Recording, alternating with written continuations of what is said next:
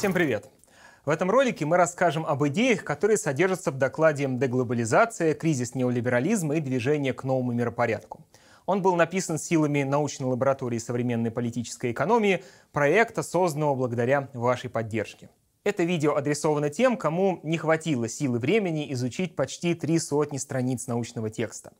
Поэтому сейчас мы раскроем лишь самые базовые выводы исследования – чтобы разобраться в авторской методологии, освоить дополнительный эмпирический материал и изучить всю палитру взглядов на проблемы глобализма в современной науке, рекомендуем все же прочитать ее целиком. Ссылка на публикацию указана под видео. Мы построили текст так, чтобы доклад с одной стороны был полезен специалистам в области политической экономии, а с другой интересен простому читателю, который пытается разобраться в производственных отношениях современного капитализма.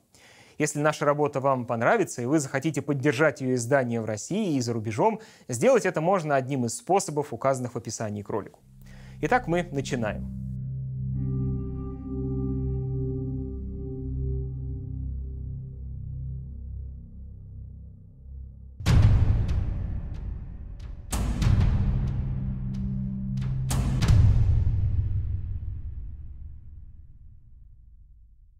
Глобализация обогатила мир в научном и культурном отношении, а также принесла пользу многим людям в экономическом плане. Эти слова принадлежат лауреату премии по экономике памяти Нобеля Аматрию Сену. Он высказал эту мысль в 2001 году в статье, написанной в ответ на протесты антиглобалистов, которые пытались сорвать встречу лидеров «Большой восьмерки». Этот международный клуб стал символом и одним из проводников идеологии глобализации современного мира – ее экономическая сторона восходила к идее четырех свобод для движения товаров, услуг, капиталов и рабочей силы. Кроме того, она постулировала принципы открытого доступа к сырьевым ресурсам, мировое патентное право, использование доллара и евро в качестве мировых денег, вмешательство международных организаций во внутреннюю политику государств и так далее. В эпоху неолиберализма, начиная с 70-80-х годов прошлого века, глобализация получила заметное ускорение – это происходило на фоне поражения СССР в холодной войне и распада социалистического лагеря. Тогда мейнстримом западной идеологии стал тезис, теоретически оформленный в известной статье Фрэнсиса Фукуямы «Конец истории». В ней автор приходит к выводу, исчезновение мировой системы социализма говорит о торжестве принципов либеральной демократии западного образца, которые не имеют альтернатив. Это означает достижение обществом конечной точки социокультурного развития – там нет места войнам и революциям, которые проводились во имя идеологии, бросавших вызов западноцентричной модели мирового развития.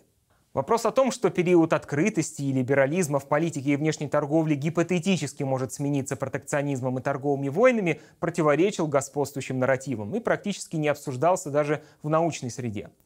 Однако период иллюзорного мирового добрососедства закончился вместе с развитием мирового финансового кризиса 7-9 годов.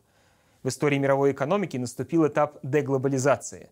Высокие темпы экономического роста, казавшиеся когда-то пришедшими навсегда, сменились годами застоя, заставляя государство концентрировать усилия и ресурсы на восстановлении национальных экономик и поддержке местного производителя.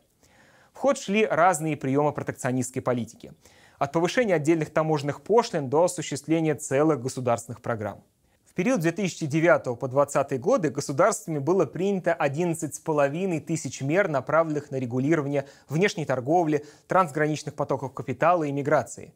Три четверти из них носили протекционистский характер. Наиболее популярными мерами защиты национального рынка стали субсидии местным производителям, а также квоты на экспортные и импортные поставки и тарифные ограничения.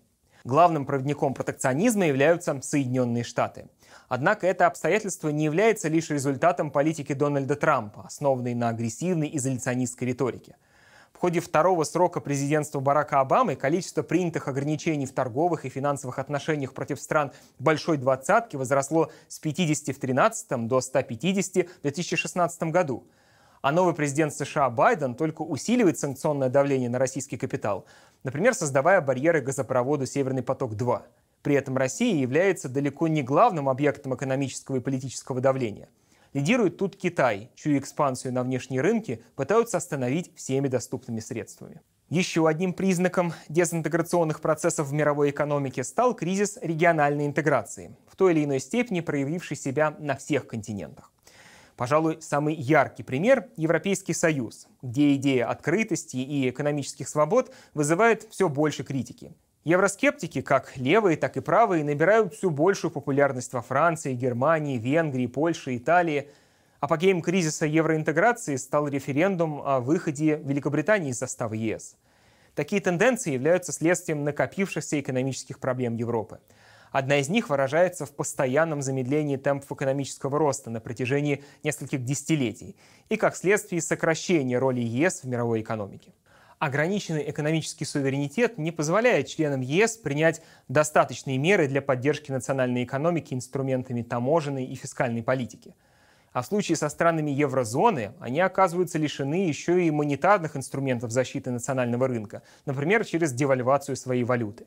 Такие же проблемы испытывает и проект постсоветской интеграции. Белоруссия и Казахстан резонно не пожелали расставаться с национальной валютой и тем самым полностью оголяться перед российским капиталом. В итоге проект валютного союза на базе ЕАЭС так и остался благим пожеланием. По ту сторону океана все тоже неспокойно. Трамп инициировал пересмотр соглашения о североамериканской зоне свободной торговли, сильно эту самую свободу ограничив. На фоне этих событий активность внешнеэкономических связей последовательно сокращалась все посткризисные годы. Так, в 2007 отношение мирового экспорта и прямых инвестиций к ВВП составило 35,5%. После резкого падения в 2009 до 28% и восстановительного роста в 2010 и 2011 годах интенсивность международных экономических отношений продолжила снижение, достигнув отметки в 32,5% в 2019 году. В стагнации оказался и международный кредитный рынок. Ежегодный прирост займов небанковского сектора снизился от 2 до 4 раз с 2009 года.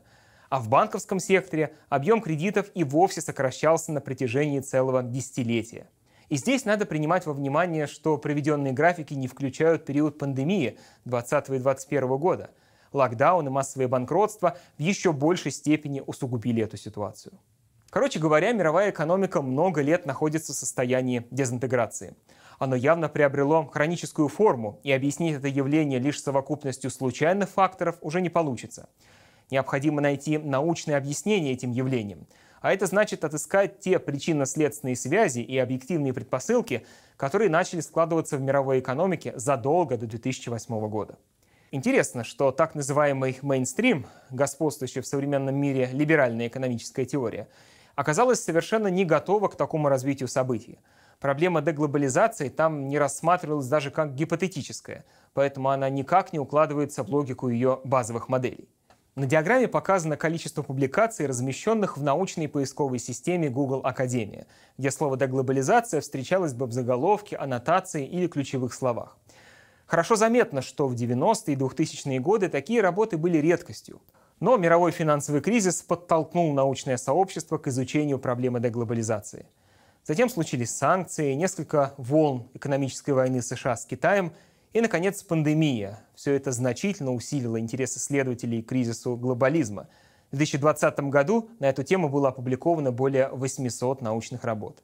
Чтобы разобраться в причинах деглобализации и ее влиянии на состояние современной экономики, необходимо понять, как устроены глобальные экономические отношения – каким законам они подчиняются и какие противоречия себе несут. В целом в науке сложилось несколько подходов к описанию глобализации. Начнем с либерального, который лежит в основе мейнстрима, экономикса. И в первую очередь обратимся к теории абсолютных преимуществ одного из виднейших политэкономов – Адама Смита. Она утверждает, что каждая страна, имея свои более развитые факторы производства, естественным образом займет свою нишу в международном разделении труда – Уровень издержек производства будет при этом наименьшим. Вмешательство же государства в торговые отношения является скорее вредным. Развивая эти идеи, другой представитель классической политэкономии, Давид Рикардо, выработал теорию сравнительных преимуществ. Он показал, что любой стране, даже самой захудалой, выгоднее вступать в торговые отношения со второй, если она сосредоточится на наиболее сильных своих отраслях. В 20 веке на смену теории Рикардо пришла теория Хекшера-Олина – она сводится к утверждению, что страны экспортируют не столько товары, сколько те ресурсы, которыми обладают в избытке. И мы, конечно, можем найти некоторое практическое подтверждение этой теории. Однако на этом основании авторы сделали спорный вывод, будто участие в международной торговле позволяет устранить переизбыток и дефицит факторов производства, выравнивая их цены между странами. И от этого выигрывают все. Например, в бедных странах зарплаты поднимаются до уровня богатых, а цены на капитал, наоборот, снижаются. Это утверждение уже мало соответствует реальности. А все потому, что данная теория не учитывает ограничения в международной торговле, разный технологический уровень развитых стран. То есть рассматривает рынок как сферического коня в вакууме. Неудивительно, что, основываясь на этой теории, представители либерального направления экономической мысли традиционно рассматривают глобализацию как благо, несущее прогресс и процветание любой, даже самой слаборазвитой экономики. В эпоху неолиберализма в последней четверти XX века рыночный радикализм захватил полное господство в экономической теории. В области международной торговли он проявлял себя в идеях полной свободы от регулирования, которые легли в основу философии ВТО, Всемирной торговой организации, созданной в 1995 году. Так Милтон Фридман утверждал, Лучше производить товары, при изготовлении которых он, гипотетический работник одной страны, работает продуктивнее, и обменивать их на товары, при изготовлении которых он работает менее продуктивно. Таможенные пошлины не способствуют подъему уровня жизни японского рабочего и не защищают высокого уровня жизни рабочего американского. Они, напротив, понижают уровень жизни в Японии и мешают расти уровню жизни в США. Как можно заметить, либерально-рыночный подход к объяснению глобализации даже не ставит вопрос о том, что мировая экономика может свернуть с этого пути. Ну, разве что причиной тому станет субъективный фактор, то есть деструктивные действия отдельных политиков, государств или компаний. Во многом причиной такой зашоренности является грубый антиисторизм, оставляющий без внимания закономерности, проявляющиеся в динамике экономического развития. Адам Смит формулировал свои идеи экономического либерализма в XVIII веке в Англии. Тогда она была наиболее развитой капиталистической страной, осуществлявшей торговую экспансию по всему миру. Идеи свободной торговли отвечали интересам английского капитала, который таким образом мог беспрепятственно проникать на рынки менее развитых стран, укрепляя свое могущество. С тех пор мировая экономика прошла несколько трансформаций. В ней сменился глобальный лидер, распалась колониальная система. Однако экономикс, по сути, предлагает обществу все ту же идею, но поданную в новой обертке – причем следовать ее советам о свободной торговле предлагается как господствующим экономикам, так и бедным отсталым странам, что изначально ставит их в уязвимое, зависимое от транснационального капитала положение. Иначе на глобализацию смотрит марксизм. Свободную торговлю Маркс и Энгельс считали каналом всемирного расширения капитализма и как следствие кризисов, которые превращаются из локальных в региональные, а затем и в мировые. Например, первый кризис перенакопления возникает в стране с развитой машинной индустрией. Затем, через внешнюю торговлю, он переносится в страны, которые находятся на стадии мелкотоварного и мануфактурного производства. Так, кризис перепроизводства в Англии 1825 года спустя некоторое время нанес удар по экономике Российской империи в виде падения экспортных доходов на 22% в 25-26 годах. Таким образом, мировые промышленные циклы становятся не просто следствием совпадения периодов роста и спада в национальных экономиках, но и отражают начало нового этапа в развитии капитализма в единой глобализированной системе, основанной на международном разделении труда, международном товарообороте, глобальной конкуренции. Признавая угрозы, которые глобализация несет общественным интересам, Маркс подчеркивает, что свободный рынок быстро спотыкается о собственные противоречия как на национальном, так и на международном уровне – их углубление порождает обострение классовой борьбы. Значит ли это, что мы против свободы торговли? Нет, мы стоим за свободу торговли, потому что с введением ее все экономические законы с их самыми поразительными противоречиями будут действовать в более широкой сфере, на более обширной территории, на территории всего мира. И потому, что сплетение всех этих противоречий в единый клубок, где они столкнутся, породит борьбу, которая в свою очередь завершится освобождением пролетариата. Последователи Маркса изучали капитализм, находившийся уже на империалистической стадии развития. Как писал Ленин, переход целого ряда стран Европы и Америки к фабричному производству обострил борьбу национальных капиталов на международном уровне. Это обстоятельство изменило отношения между классом крупных собственников и государством, которое выражается в сращивании бюрократии с капиталом. Вызревание капитализма на новых территориях принесло с собой протекционизм с применением покровительственных пошлин, защищавших экспорт-ориентированные отрасли от внешней конкуренции. Такие меры ускоряли процессы монополизации, поскольку становились эффективным инструментом повышения рентабельности на внутреннем рынке за счет установления монопольных цен, на внешнем – посредством зачистки рынка от конкурентов политики демпинга. Рост нормы прибыли ускорял наступление кризисов перепроизводства и проблемы перенакопления капитала. Попыткой решить эту проблему становится экспорт капитала в форме прямых инвестиций.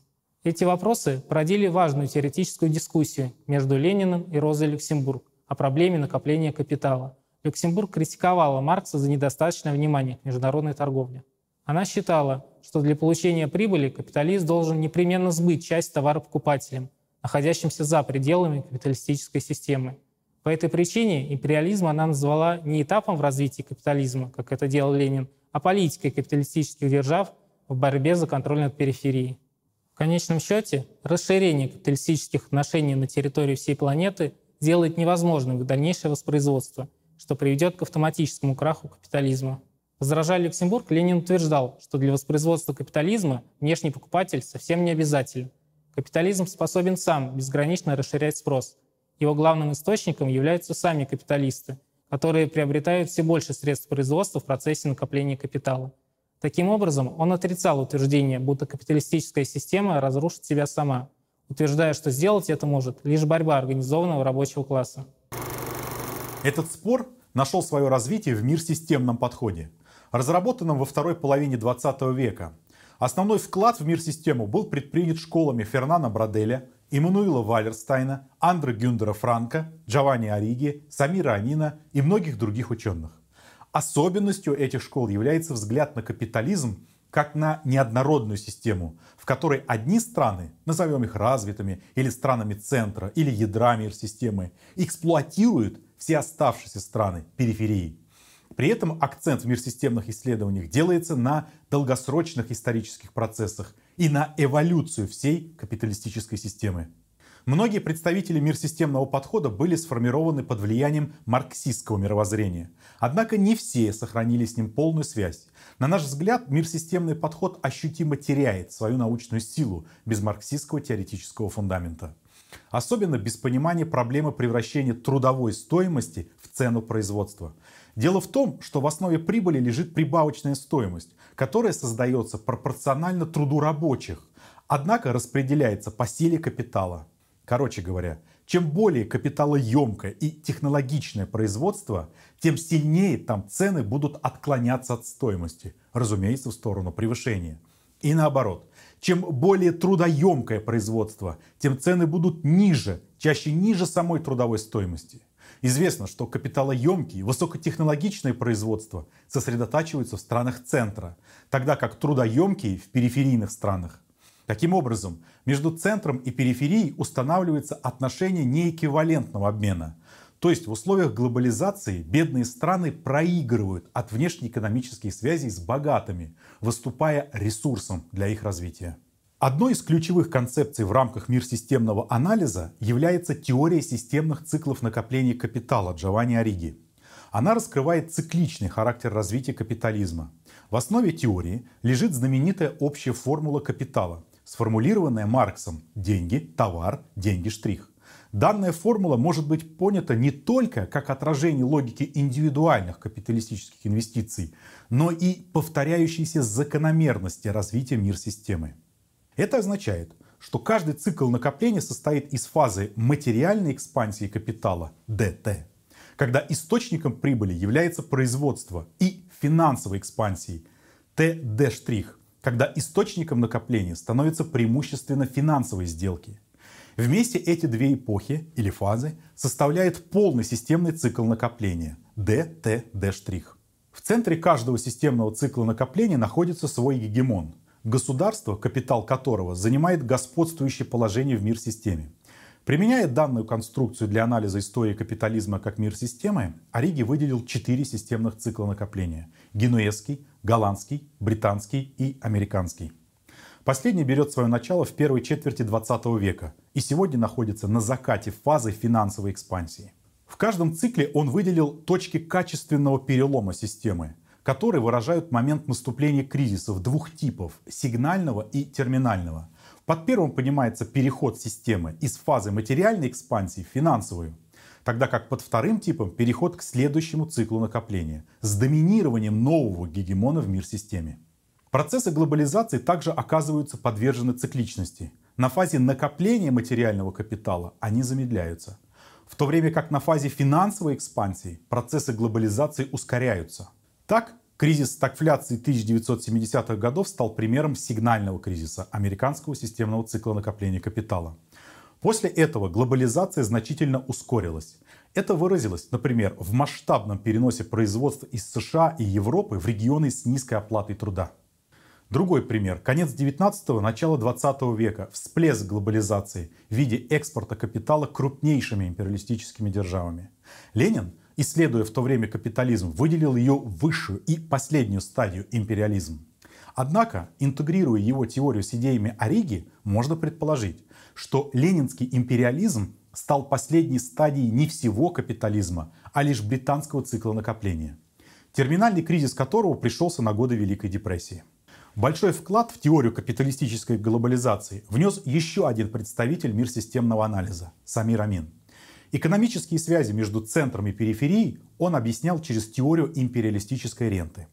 Она описывает процесс безвозмездной передачи части прибавочной стоимости, созданной населением периферии и присвоенной капиталом с центра. Значит, бедность на периферии не является результатом их недостаточной включенности в международное разделение труда.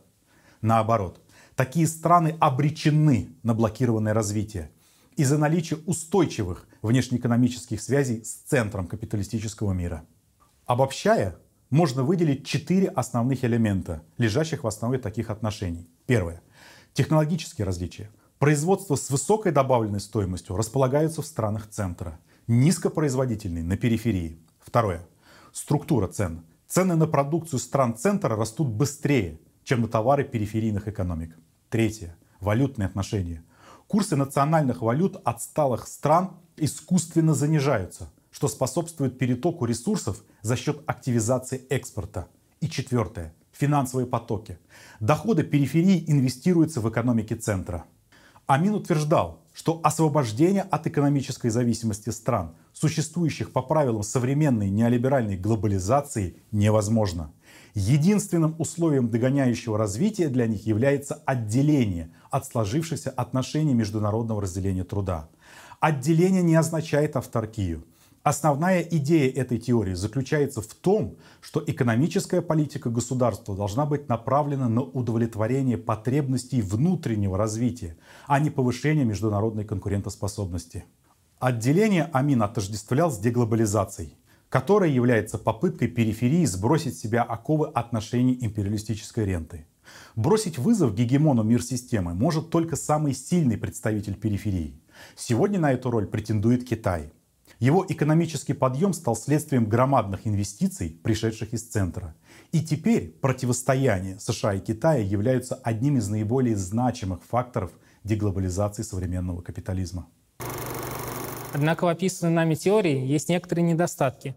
Так, из работ Джованни Ориги остается неясным, какие объективные факторы определяют смену фаз системных циклов накопления.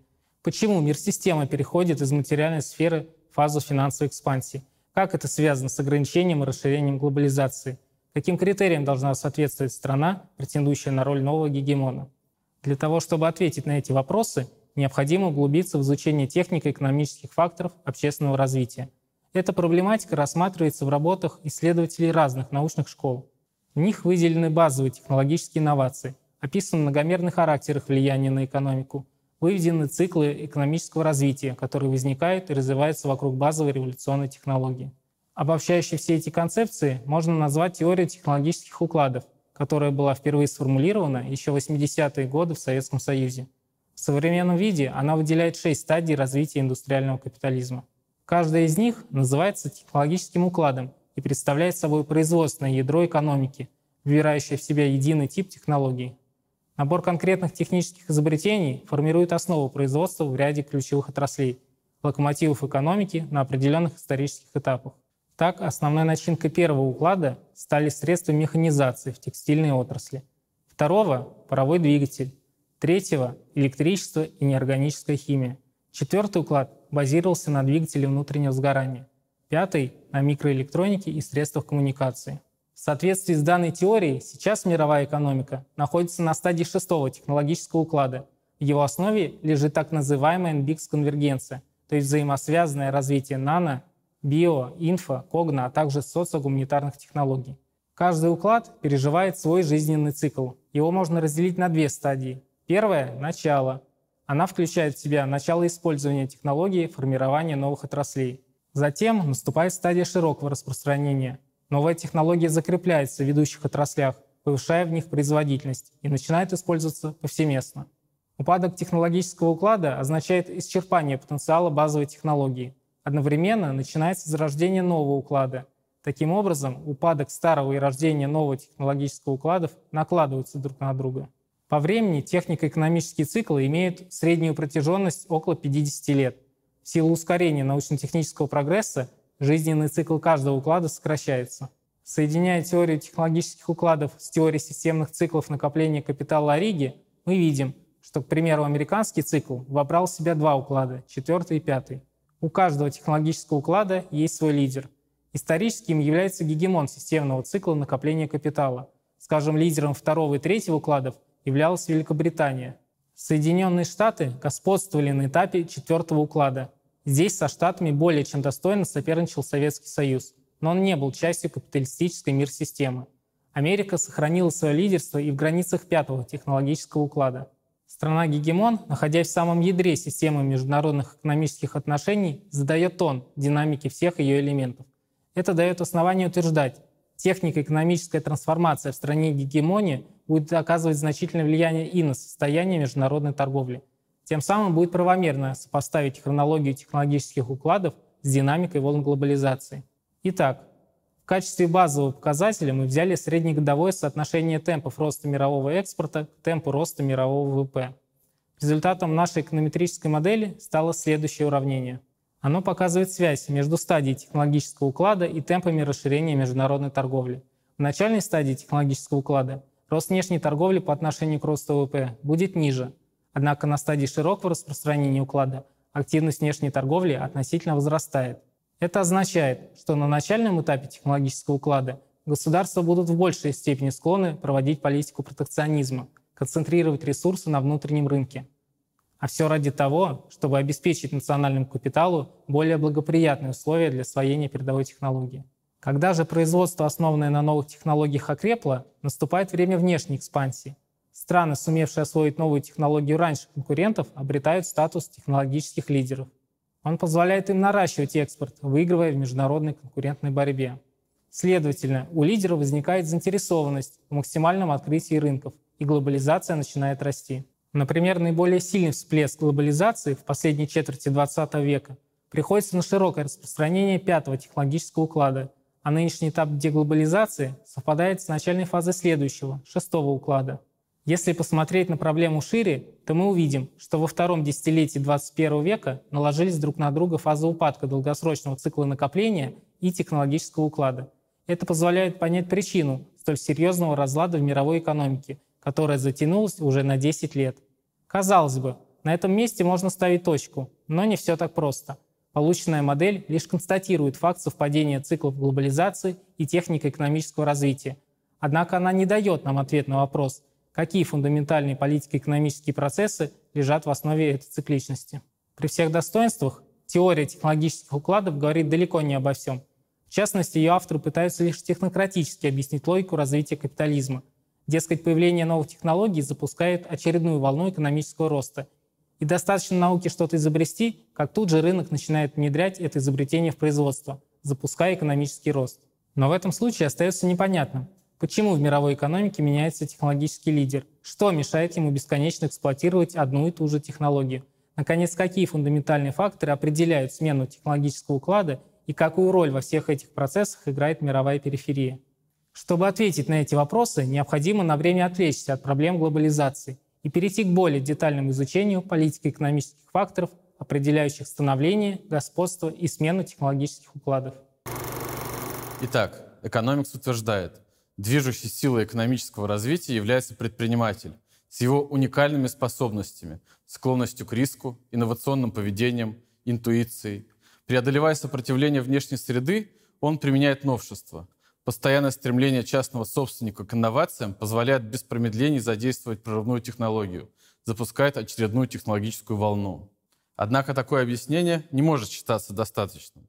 Конечно, зарождение очередного технологического уклада во многом определяется случайными, экзогенными по отношению к экономике факторами, например, фундаментальными научными открытиями или прорывными изобретениями, которые позволяют промышленности резко повысить производительность труда. Но всякая случайность ограничена объективными условиями, которые задаются существующим состоянием производительных сил и производственных отношений, и нужно уметь их вычленить. Для этого обратимся к одному из фундаментальных показателей рыночной динамики – норме прибыли, которая рассчитывается как отношение прибавочной стоимости к издержкам на постоянный и переменный капитал. Ее широко использовал Маркс, объясняя природу рыночной цикличности. Он называл ее движущей силой, регулятором капиталистического производства.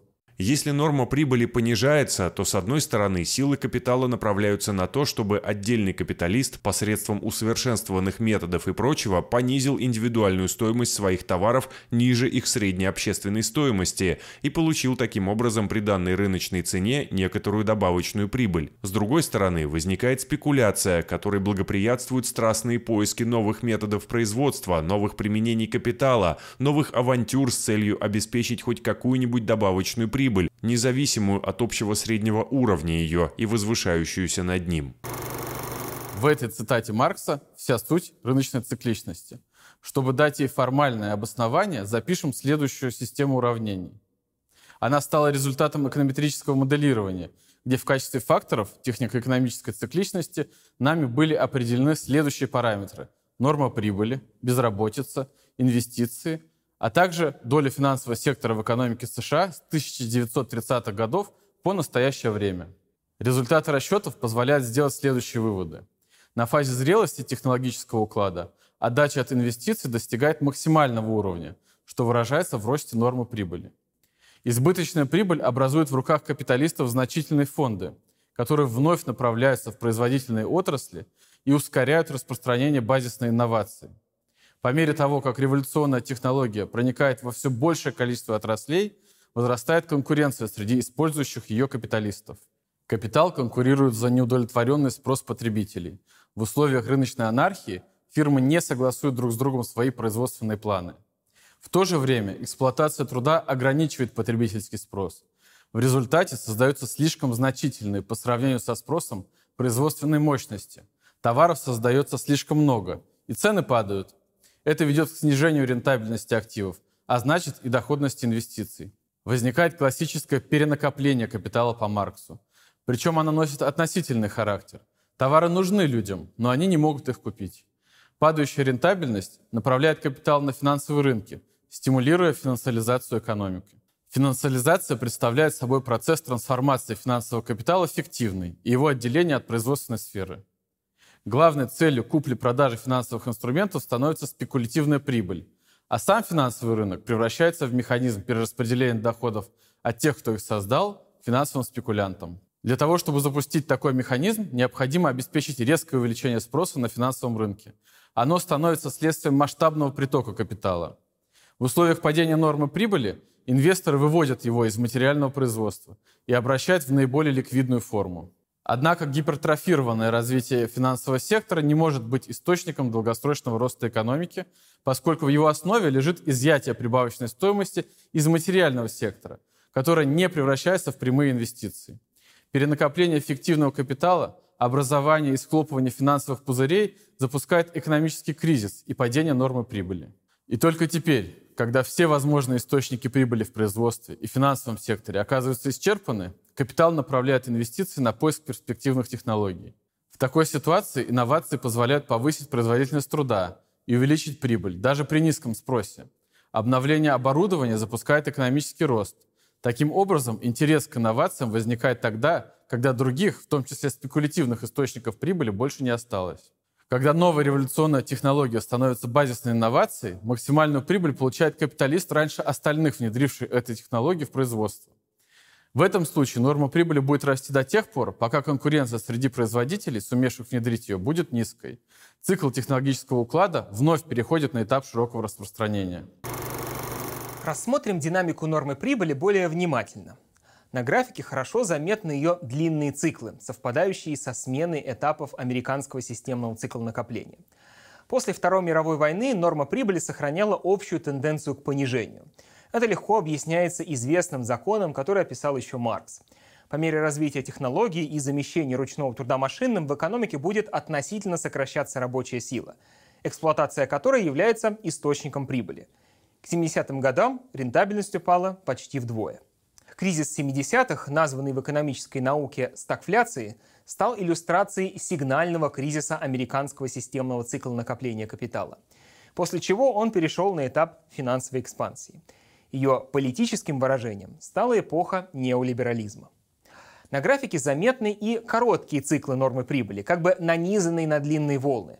Например, этап начала пятого технологического уклада сопровождается падением нормы прибыли, а на этапе широкого распространения виден ее взрывной рост. Он завершается стагнацией нормы прибыли, которая приходится на начальный этап шестого технологического уклада. Логика рыночной цикличности почти неизменно воспроизводит себя на всех уровнях. Падение нормы прибыли на средних циклах заставляет капитал инвестировать в новые технологии, одновременно перенося отсталые производства на периферию. Это становится одним из значительных факторов роста глобализации на этапе широкого распространения технологического уклада. В границах длинных волн этап финансовой экспансии системного цикла накопления капитала сопровождается масштабным экспортом капитала на периферию и ростом нормы прибыли. Необходимо отметить, что переход американского цикла накопления к финансиализации оказал специфическое влияние на развитие пятого технологического уклада – так, несмотря на бурное развитие информационных технологий и резкое повышение рентабельности в США, истинным ее источником стала эксплуатация дешевой рабочей силы. Все мы знаем о том, что в 70-е 80-е годы прошлого века производства массово перемещались из Европы и Соединенных Штатов в азиатский регион. Это привело к стремительному расширению рынка труда в мире и снизило капиталовооруженность рабочей силы на 55-60%. Естественно, это позволило западным корпорациям существенно снизить свои издержки. Цены на импортные товары для американских компаний резко упали. Однако такая попытка развивать одну часть мировой экономики за счет угнетения другой создает проблемы в развитии не только у объекта эксплуатации, но и у самого эксплуататора. В конечном счете провоцирует такие противоречия в развитии мировой экономики, которые приводят к кризису всей системы. Возможность экономить на рабочей силе исказила инвестиционные приоритеты американского капитала. Развитие новых технологий оказалось подчинено и ограничено лишь целями эксплуатации периферии. Вот, например, как выглядит динамика инвестиций в IT, основу пятого технологического уклада. Этот показатель стремительно рос до 80-х годов, после чего начинается фактически стагнация, которая продолжается по сей день. В 90-е застой временно сменился бурным ростом, но он закончился так называемым кризисом доткомов и, оказалось, носил чисто спекулятивный характер. Что характерно, в 2000-е рост экономики не сопровождался увеличением инвестиций в сферу IT, а наоборот, наблюдалось даже небольшое падение данного показателя. Одновременно падали темпы роста инвестиций в основной капитал. Если в послевоенные годы они прирастали ежегодно в среднем на 4%, то в 80-е годы уже на 2,9% а в последние десятилетия на 1,8%. Естественно, это повлекло за собой и замедление роста производительности труда. В послевоенные годы они составляли где-то 3,3%, а в последние десятилетия менее полутора процентов. Использование дешевой рабочей силы подорвало и структуру занятости, как в центре мирового капитализма, так и на периферии – период с 90-х годов по сегодняшний день наибольший прирост рабочих мест в американской экономике наблюдается в наименее оплачиваемых и в самых низкопроизводительных отраслях. При этом в высокопроизводительных секторах экономики рабочие места почти не создаются или создаются лишь в небольшом количестве. В то же время, получив возможность эксплуатировать дешевую рабочую силу, западные корпорации стали сокращать зарплаты и своим рабочим – 70-х годов рост заработных плат сильно отстает от роста производительности труда, а инфляция, наоборот, опережает его. Увеличивается расхождение между темпами роста производительности труда и реальных зарплат, что повышает неравенство и усиливает социальную напряженность. Кроме того, доходы, созданные на периферии, в первую очередь в экспортоориентированных странах, таких как Китай и Россия, в форме оттока капитала уходили на западные рынки.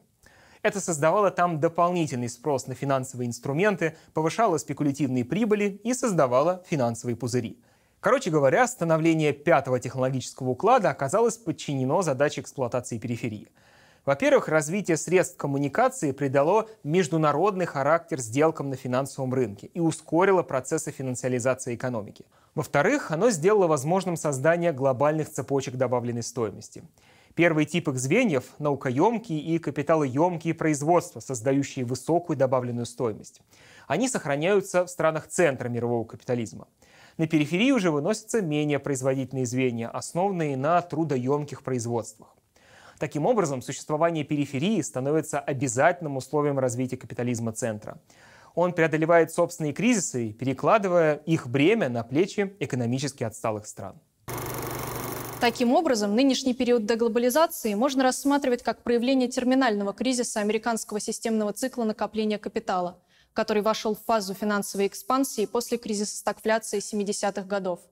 В ответ на падение нормы прибыли западный капитал осуществил масштабный перенос производств в регионы с низкой оплатой труда, преимущественно в Китай. Иностранные инвестиции обеспечили рост китайской промышленности, и в недалеком будущем Китай сможет претендовать на мировое господство, отобрав эту роль у США. Такие предположения высказывал Джованни Ориги. В своем фундаментальном труде «Адам Смит в Пекине» он показал закат американского цикла накопления и выдвинул предположение о смещении центра мир-системы в Азию. Самир Амин также выдвигал идею о том, что китайская модель могла бы бросить вызов доминантам глобального капитализма. Для того, чтобы выжить, Китаю необходимо создавать собственную модель глобализации и занять там господствующее положение – либо развиваться по альтернативному пути совместно с другими странами периферии. Предположения о возможном будущем мировом лидерстве Китая, конечно, не безосновательны. Несколько десятилетий подряд Китай показывает высокие темпы экономического роста. По размеру ВВП, по паритету покупательной способности Китай вырвался на первое место в мире, опередив США в 2017 году. В китайском обществе в связи с ростом промышленности происходят ускоренные процессы урбанизации – если в 1990 году в городах проживало лишь 20% населения, то к 2018 году их доля составила уже 59%. Как следствие, в стране высокими темпами падает уровень бедности. А в конце 2020 года китайское руководство заявило о полной победе над крайней нищетой в стране. В наши дни Китай находится на первом месте в мире по производству угля, стали и прокатов, цемента, химических удобрений, электроэнергии, хлопчатобумажных тканей – лидирует в производстве фруктов, мяса, рыбы, зерновых, сырой нефти и так далее. В структуре товарного экспорта Китая большую долю занимает продукция обрабатывающей промышленности, в том числе машины и оборудование – 47,8%. Таким образом, экономика Китая имеет достаточный потенциал, чтобы бросить вызов наиболее развитым странам мира для расширения своей сферы влияния в мировой экономике. Ярким примером внешней экспансии промышленности Китая является черная металлургия, продукция которой играет роль фундамента таких отраслей, как машиностроение, автомобилестроение, станкостроение, строительство и другие. Китай является лидером в производстве стали. В 2019 году выпуск составил 996 миллионов тонн. Это 53% мирового производства. Доля Китая в мировом экспорте железа и стали составляет 13,2%. Это первое место в мире. Следует отметить, что черная металлургия является главным полем экономических войн в мире. Она занимает лидирующее место по количеству вводимых странами протекционистских мер – так, в период с 2009 по 2020 годы на рынке продукции из железа и стали государствами было принято 1649 ограничительных мер. Наибольшую активность тут проявляют Соединенные Штаты. Второе место занимает Китай. Им было принято 205 мер, направленных на защиту национального производителя. При этом в отношении черной металлургии КНР принято 1316 ограничений, что составляет 18% от всех мер, направленных другими странами против китайской экономики. Однако, несмотря на санкции и ограничения, производство стали в мире стабильно растет. С 1990 по 2019 годы производство выросло более чем в два раза. Этот прирост был обеспечен в основном за счет Китая, в котором производство стали за это же время выросло более чем в 15 раз. Однако с 2015 года экспорт стал заметно снижаться. Во многом это стало причиной экономического давления на Китай. Это заставляет КНР наращивать внутреннее потребление стали и конкурировать в других отраслях, Производственное применение металлов предполагает наличие металлоемких секторов экономики, таких как машиностроение, судостроение, автомобилестроение, станкостроение и других. Именно в производстве этих групп инвестиционных товаров сегодня доминирует Китай, подрывая положение европейских стран. На диаграмме видно, что потребление Китая растет такими же темпами, как и производство черных металлов, тогда как в других регионах мира потребление стали либо стагнирует, либо сокращается. Примером металлоемкой отрасли, выступающей крупнейшим потребителем стали, является судостроение. Почти во всем мире этот сектор экономики является стагнирующим. Никто не может конкурировать с Китаем, Южной Кореей и Японией. В 2019 году 86% суммарной мировой валовой стоимости судов обеспечивались за счет этих трех стран. Для закрепления в этой отрасли необходимо опираться на собственную инфраструктуру. Для этого Китай инвестирует в постройку мощных грузовых портов-хабов по всему миру. Борьба за лидерство в мир-системе заставляет капитал КНР бороться за превращение ряда менее развитых стран в собственную периферию. Китай таким образом переносит отдельные производства в страны с еще более дешевой рабочей силой. Потенциал новой периферии весьма велик. На роль нового поставщика дешевой рабочей силы, часто сопровождаемого выгодным географическим положением и высокой степенью открытости для иностранных инвестиций, претендуют 16 стран Латинской Америки, Африки, Азии совокупной численностью населения около 1 миллиарда человек. Кроме того, Китай усиливает не только морские и трансокеанские торговые пути, но также расширяет сухопутные коридоры, диверсифицируя все экспортные каналы сбыта. Гигантские инвестиции в инфраструктуру говорят о том, что китайские власти пытаются поддержать свой бизнес по всему миру, то есть создавать для них наиболее благоприятные условия ведения дел. В терминологии географа Дэвида Харви китайцы создают свою пространственно-временную фиксацию для глобального накопления капитала. Этот термин означает инфраструктуру, позволяющую доминировать в торговле, прямых инвестициях, эффективно эксплуатировать дешевую рабочую силу в других странах – то есть создавать выгодные и комфортные условия для своего крупного капитала. Примером является проект «Один пояс, один путь», направленный на подчинение европейского рынка, или программа «Помощь в обмен на ресурсы», действующая в отношениях со многими странами Африки, где китайцы вкладываются в инфраструктуру, которая облегчает импорт ресурсов из этого региона. Несмотря на описанные выше достижения экономики КНР, модель ее развития не лишена значительных противоречий. Вместе с началом мирового экономического кризиса прирост ВВП Китая показывает отрицательную динамику, снизившись с чуть более 14% в 2007 году до почти 6% в 2019 году. Такая связь не случайна. Последние годы мировой рынок находится в стагнации, а экономика Китая в значительной степени зависит от экспорта.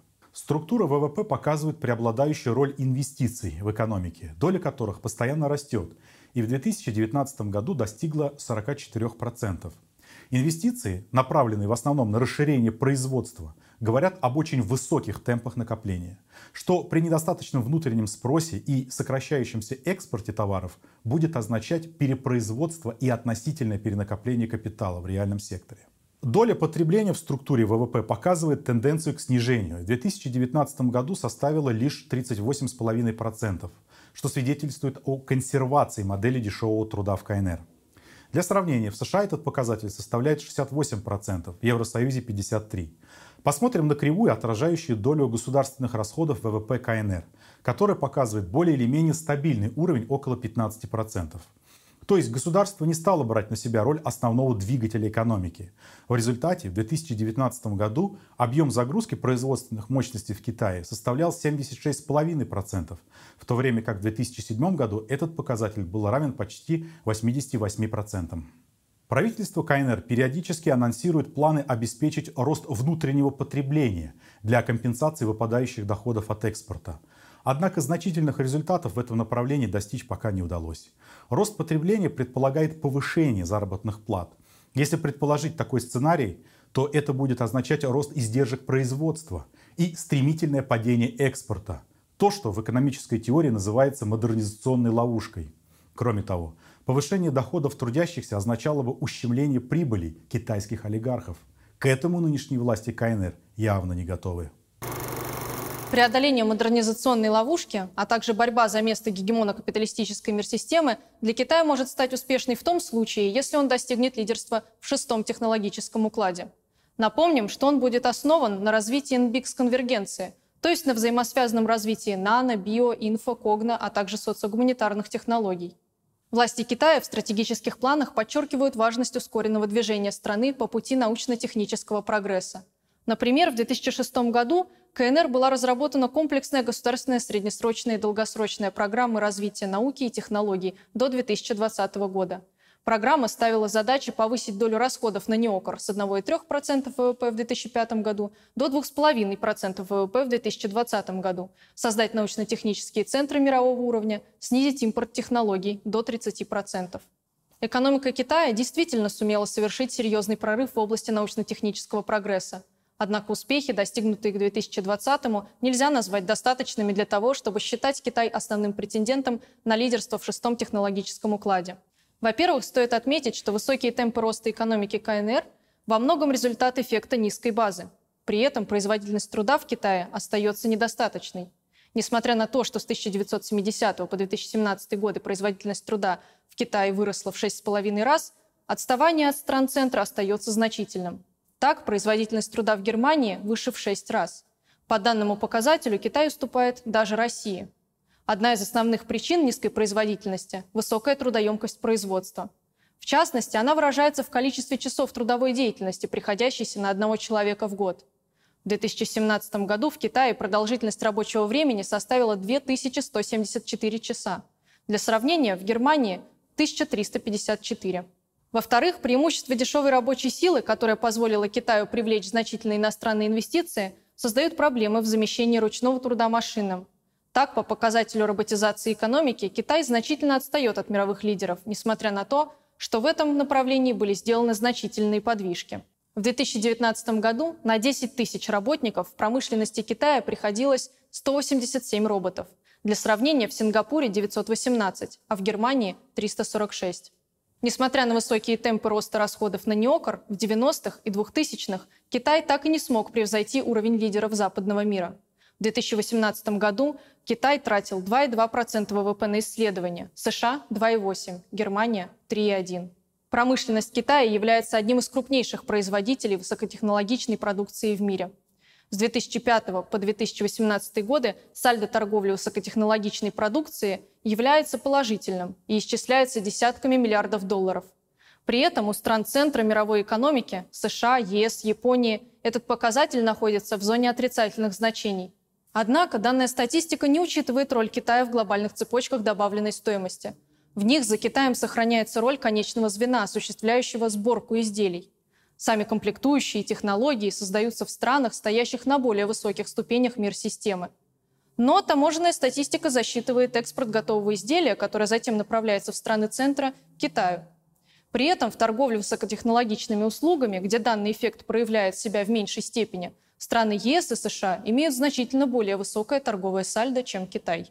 Итак, как было показано, Экономика Китая, несмотря на успехи в области развития обрабатывающей промышленности и импорта технологий, все еще значительно отстает от стран центра мировой экономики.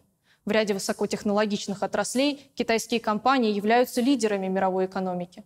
Например, в производстве железнодорожного оборудования, солнечных панелей, бытовой техники, электрооборудования, а также дженериков – Однако в таких значимых для развития шестого технологического уклада областях, как биотехнологии, разработка полупроводников, производство химических веществ тонкого органического синтеза, создание патентованных медикаментов, разработка системного и прикладного программного обеспечения, производство судов гражданской авиации и медицинского оборудования, доля Китая в мировой экономике остается крайне низкой.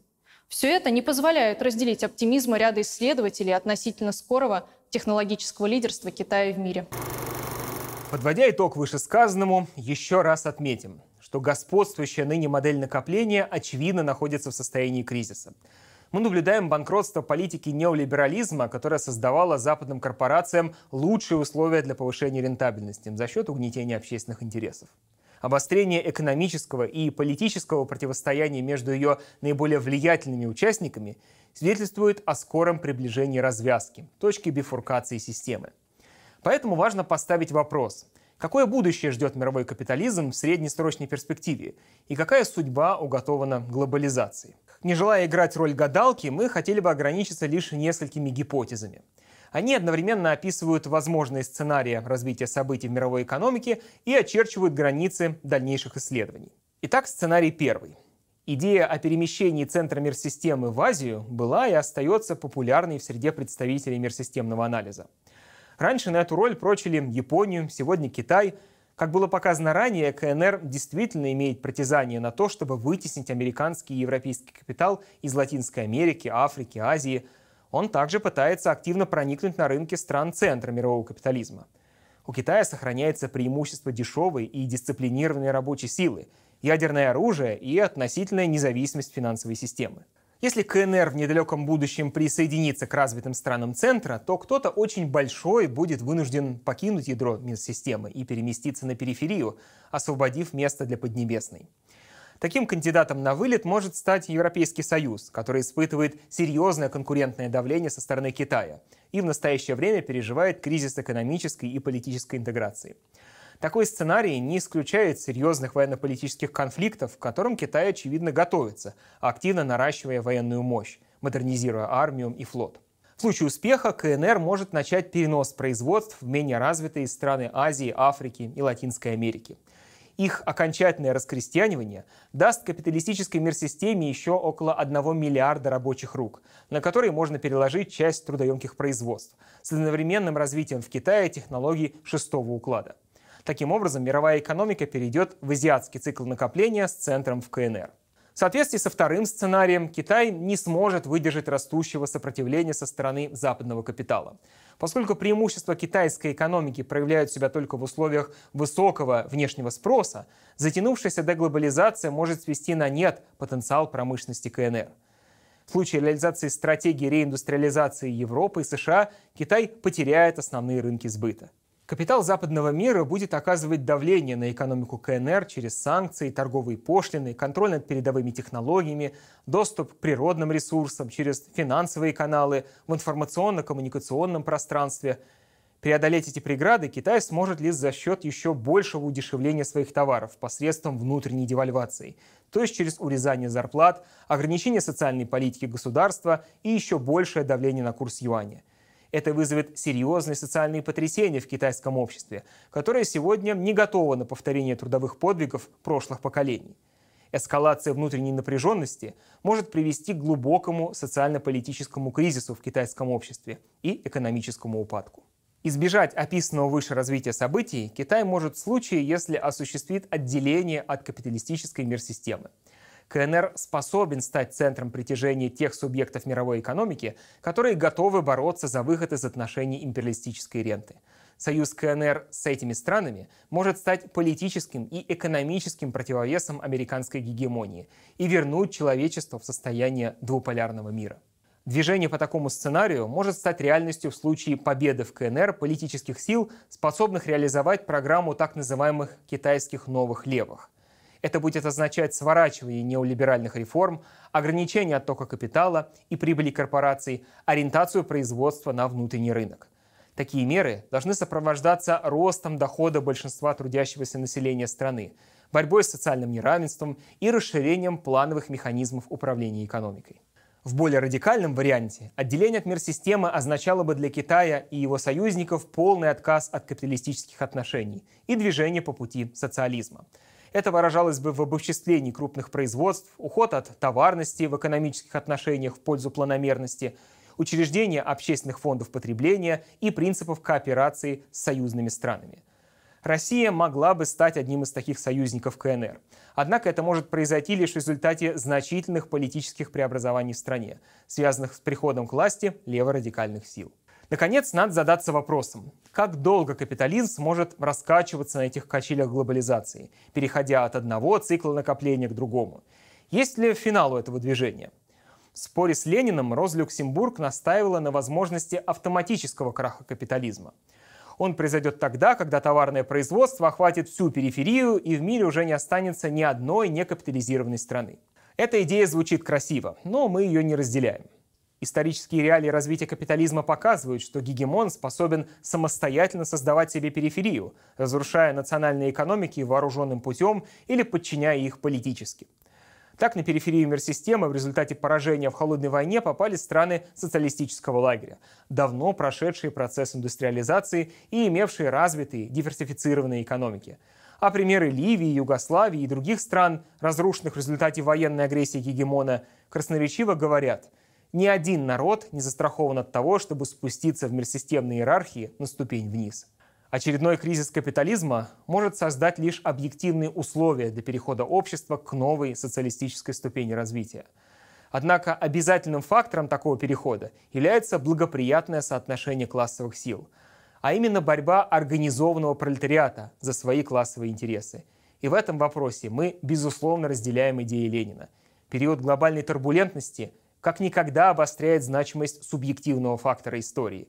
Дело остается лишь за тем, чтобы массы взяли на себя смелость стать творцом собственной истории.